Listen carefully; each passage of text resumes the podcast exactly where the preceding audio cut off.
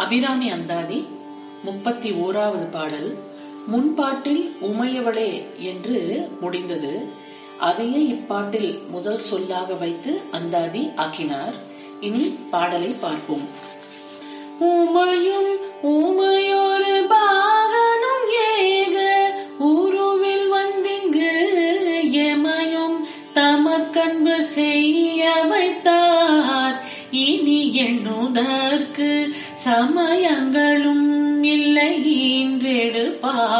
ஒரு தாயும் இல்லை. அமையும் அமையுறு தோழிய மேல் வைத்த ஆசையுமே. உமையும் பராசக்தியின் ஒரு வடிவமே உமாதேவி. எல்லா ஒளிகளையும் ஆக்கி பயன் கொணர்பவள்ங்கிறது பொருள்.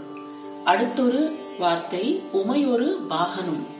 உமையின் ஒரு பாகமும் சிவத்தின் ஒரு பாகமும் இணைந்ததால் உமை ஒரு பாகன் என்று கூறுகிறார்.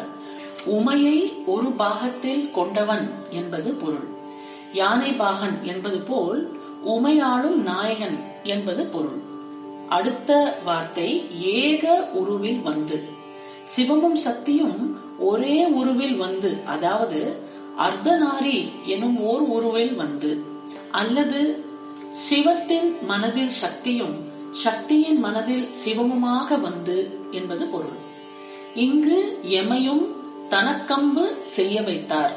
அப்படின்னா இப்படி இங்கு இருவரும் ஒருவராய் வந்த பின் எங்கள் மனதை கவர்ந்து அக்கடவுளார் மேல் அன்பு கொள்ளுமாறு வைத்தார்கள். அவர்கள் அருளாலே அவர்கள் தாழ் வணங்கி. இனி எண்ணுதற்கு சமயங்களும் இல்லை. அப்படின்னா கடவுளர் இருவருமே நெருங்கி வந்து அன்பு வழியில் ஆட்கொள்வதால் இவர்களை விட்டு நீங்கி இனிமேல் புதிதாய் ஒரு ஒரு ஒரு உறவை நாம் எண்ணுதற்கு வேறு சமயங்கள் எதுவுமே இல்லை அப்படின்னு சொல்கிறார்.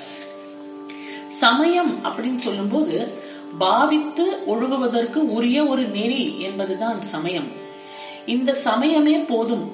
இதிலேயே வெற்றி கிட்டிய பிறகு வேற எந்த சமயமும் எதுக்கு அப்படின்னு கேட்கிறார். அடுத்த வார்த்தை ஈன்றெடுப்பால் ஒரு தாயும் இல்லை. இது ரொம்ப முக்கியமான ஒரு வார்த்தை. முக்தியை தரும் அபிராமியும் சிவமும் சேர்ந்ததால் மும்மலமும் நீங்கி வினை பயன் தொடராமல் செய்து விடுவர். அதனால் மறுபிறவிக்கு வழியே இல்லை. எனவே வேறு ஒரு தாயின் வயிற்றில் போய் பிறக்க வேண்டிய அவசியமில்லை பிறக்க போவதில்லை என்று சொல்கிறார். அதனால் இங்கு உயிர் வாழும் யாவருக்கும் வினை பயன் இல்லாமல் இல்லை. அந்த வினை நம்மளுக்கு தீர்ந்து விட்டால் இவ்வுலக வாழ்வு முடிவுக்கு வந்துவிடும். இப்போ ஒருவருக்கு உலக வாழ்வு முடிந்து விடுகிறது என்றால் அவரின் வினை பயனை அவர்கள் முடித்து விட்டார்கள் என்று பொருள். அதே போல இங்கு வாழ்வு வந்து முடிந்து போகும். உயிருக்கு ஓரளவு ஒரு புதிய வினை இல்லாமல் இருக்காது. அப்புதிய வினைக்காக இன்னொரு பிறவி நாம் எடுக்க வேண்டிய தேவையே இல்லை என்று சொல்கிறார். மிக குறைந்த வினையோடு ஒருவர் வாழ்வு இவ்வுலகில் முடிந்து போனால் சில நாளில் மறையும் அதாவது சிறு தாவரமாக பிறப்பெடுத்து புதிய வினைகளை செய்யாமல் போகலாம். அப்படி ஒரு சிறு பிறவிக்கும் அதாவது நம்ம ஒரு தாவரமா பிறந்தா கூட வழி இல்லாமல் எல்லா வினைகளும் சிவமும் சக்தியும் தங்கள் அருளால் நீக்கி விடுவர் ஆகவே தாய் வயிற்றில் போய் பிறக்க வேண்டிய அவசியம் இல்லை என்கிறார்.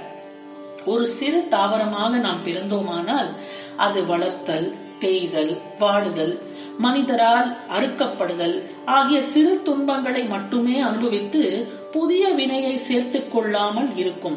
அதாவது இப்போ நம்ம மானிடராய் பிறந்து எத்தனையோ வினையை நாம் வந்து முடித்திருக்கிறோம் எத்தனையோ புதிய வினைகளை சேர்த்து கொண்டிருக்கிறோம். அந்த வினையெல்லாம் சிவமும் சக்தியும் சேர்ந்து வருவதால் அதையெல்லாம் அவர்கள் நீக்கி விடுவர். ஆனால் இன்னொரு அதனால வந்து இன்னொரு தாயின் வயிற்றில் போய் நாம் பிறக்க வேண்டிய அவசியம் இருக்காது அப்படின்னு சொல்றார். அடுத்தது அமையுறு தோழியர். அமை அப்படின்னா மூங்கில் என்று பொருள். ஒரு கணுவிலிருந்து மறு கணு வரைக்கும் மேடு பள்ளம் இல்லாத வடிவமாக உள்ள மூங்கில் போல் பெண்கள் தோல் முழங்கை முதல் தோள்பட்டை வரையில் மேல் நோக்கி வளர்வதாம். மூங்கில் எப்படி ஸ்மூத்தா போறதோ அந்த மாதிரி. மேல் வைத்த அதாவது இது வந்து இந்த வரியும் அடுத்த வரியும் சேர்த்து கொள்ள வேண்டும். மேல் வைத்த ஆசையுமே அமையும். அமையும் அமையுறு தோழியர் மேல் வைத்த ஆசையுமே அமையும். அப்படி பார்த்துக்கணும். பெண்களின் அழகு காரணமாக அவர்கள் மேல் உண்டாகிய ஆசையும் இனி அமையும் அப்படின்னு சொல்றார். இனி அது முடியும். அதாவது ஒரு பெண் உடம்பு ஆணுக்கும் ஆண் அழகு பெண்ணுக்கும் ஈர்ப்பை உண்டு பண்ணுவதுங்கிறது ஒரு இயற்கையான விஷயம். இந்த இயற்கை விலங்குகள் இடமும் உள்ளது இல்லையா? காளையை கண்டதும் பசுவுக்கு இப்படி ஒரு ஆசை இயற்கையாகவே வரும். இதை தமிழில் இணை விழைச்சி அப்படின்னு சொல்வோம். பால் உணர்வு என்பதும் இதுவே. ஆண் உடம்பையும் பெண் உடம்பையும் வேறாக கண்டு உணரும் ஒரு உணர்வு மிக சிறிய குழந்தை பருவத்திலே உயிர்களுக்கு உண்டாகும் என்பது நாம் அனுபவத்தால் உணரலாம். பூத்திருக்கும் பூவை நாடி வரும் வண்டுக்கும் அந்த வண்டை கவரும்படி பூத்திருக்கும் தாவரத்துக்குமே இந்த பால் உணர்வு உண்டாகுகிறது என்று அறிவியல் கூறுகிறது. உயிர்களின் இனவிருத்திக்காக தான் கடவுள் செய்த ஏற்பாடு இந்த பால் உணர்வு. சாமுத்திரிகா லட்சணத்தின் படியும் ஜோதிட ஆய்வின் படியும் ஒருவருக்கு குழந்தை பிறக்கும் பிறக்காது என்பது உணர முடியும். சிலருக்கு இந்த பால் உணர்வே உண்டாகாமல் இருப்பதும் உண்டு. இவையெல்லாம் கடவுள் ஏற்பாட்டின்படியே முன் வினையால் உண்டாவதாக நூல்கள் கூறுகின்றன.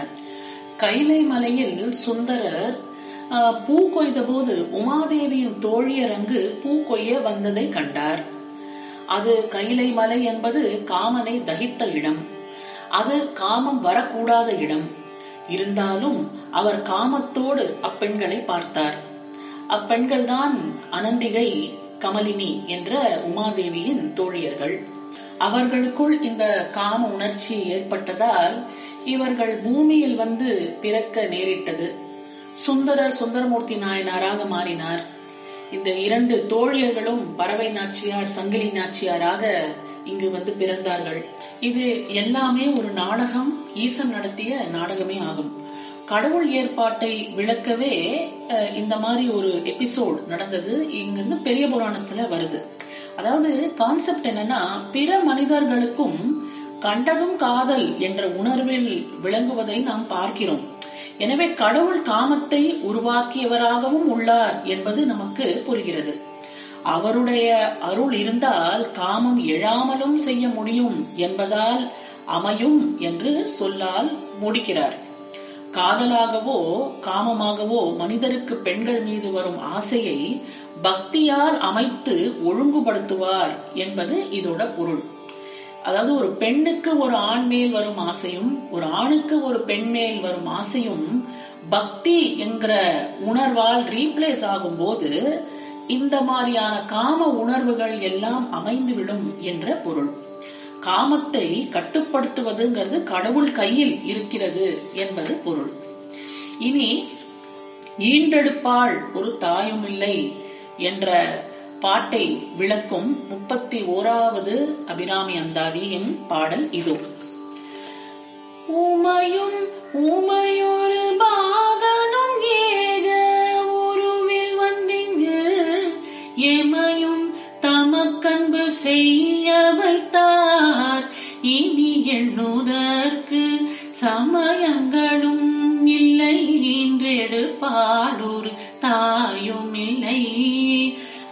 ஆசையும் அமையுறு தோழியர் மேல் வைத்த ஆசையுமே.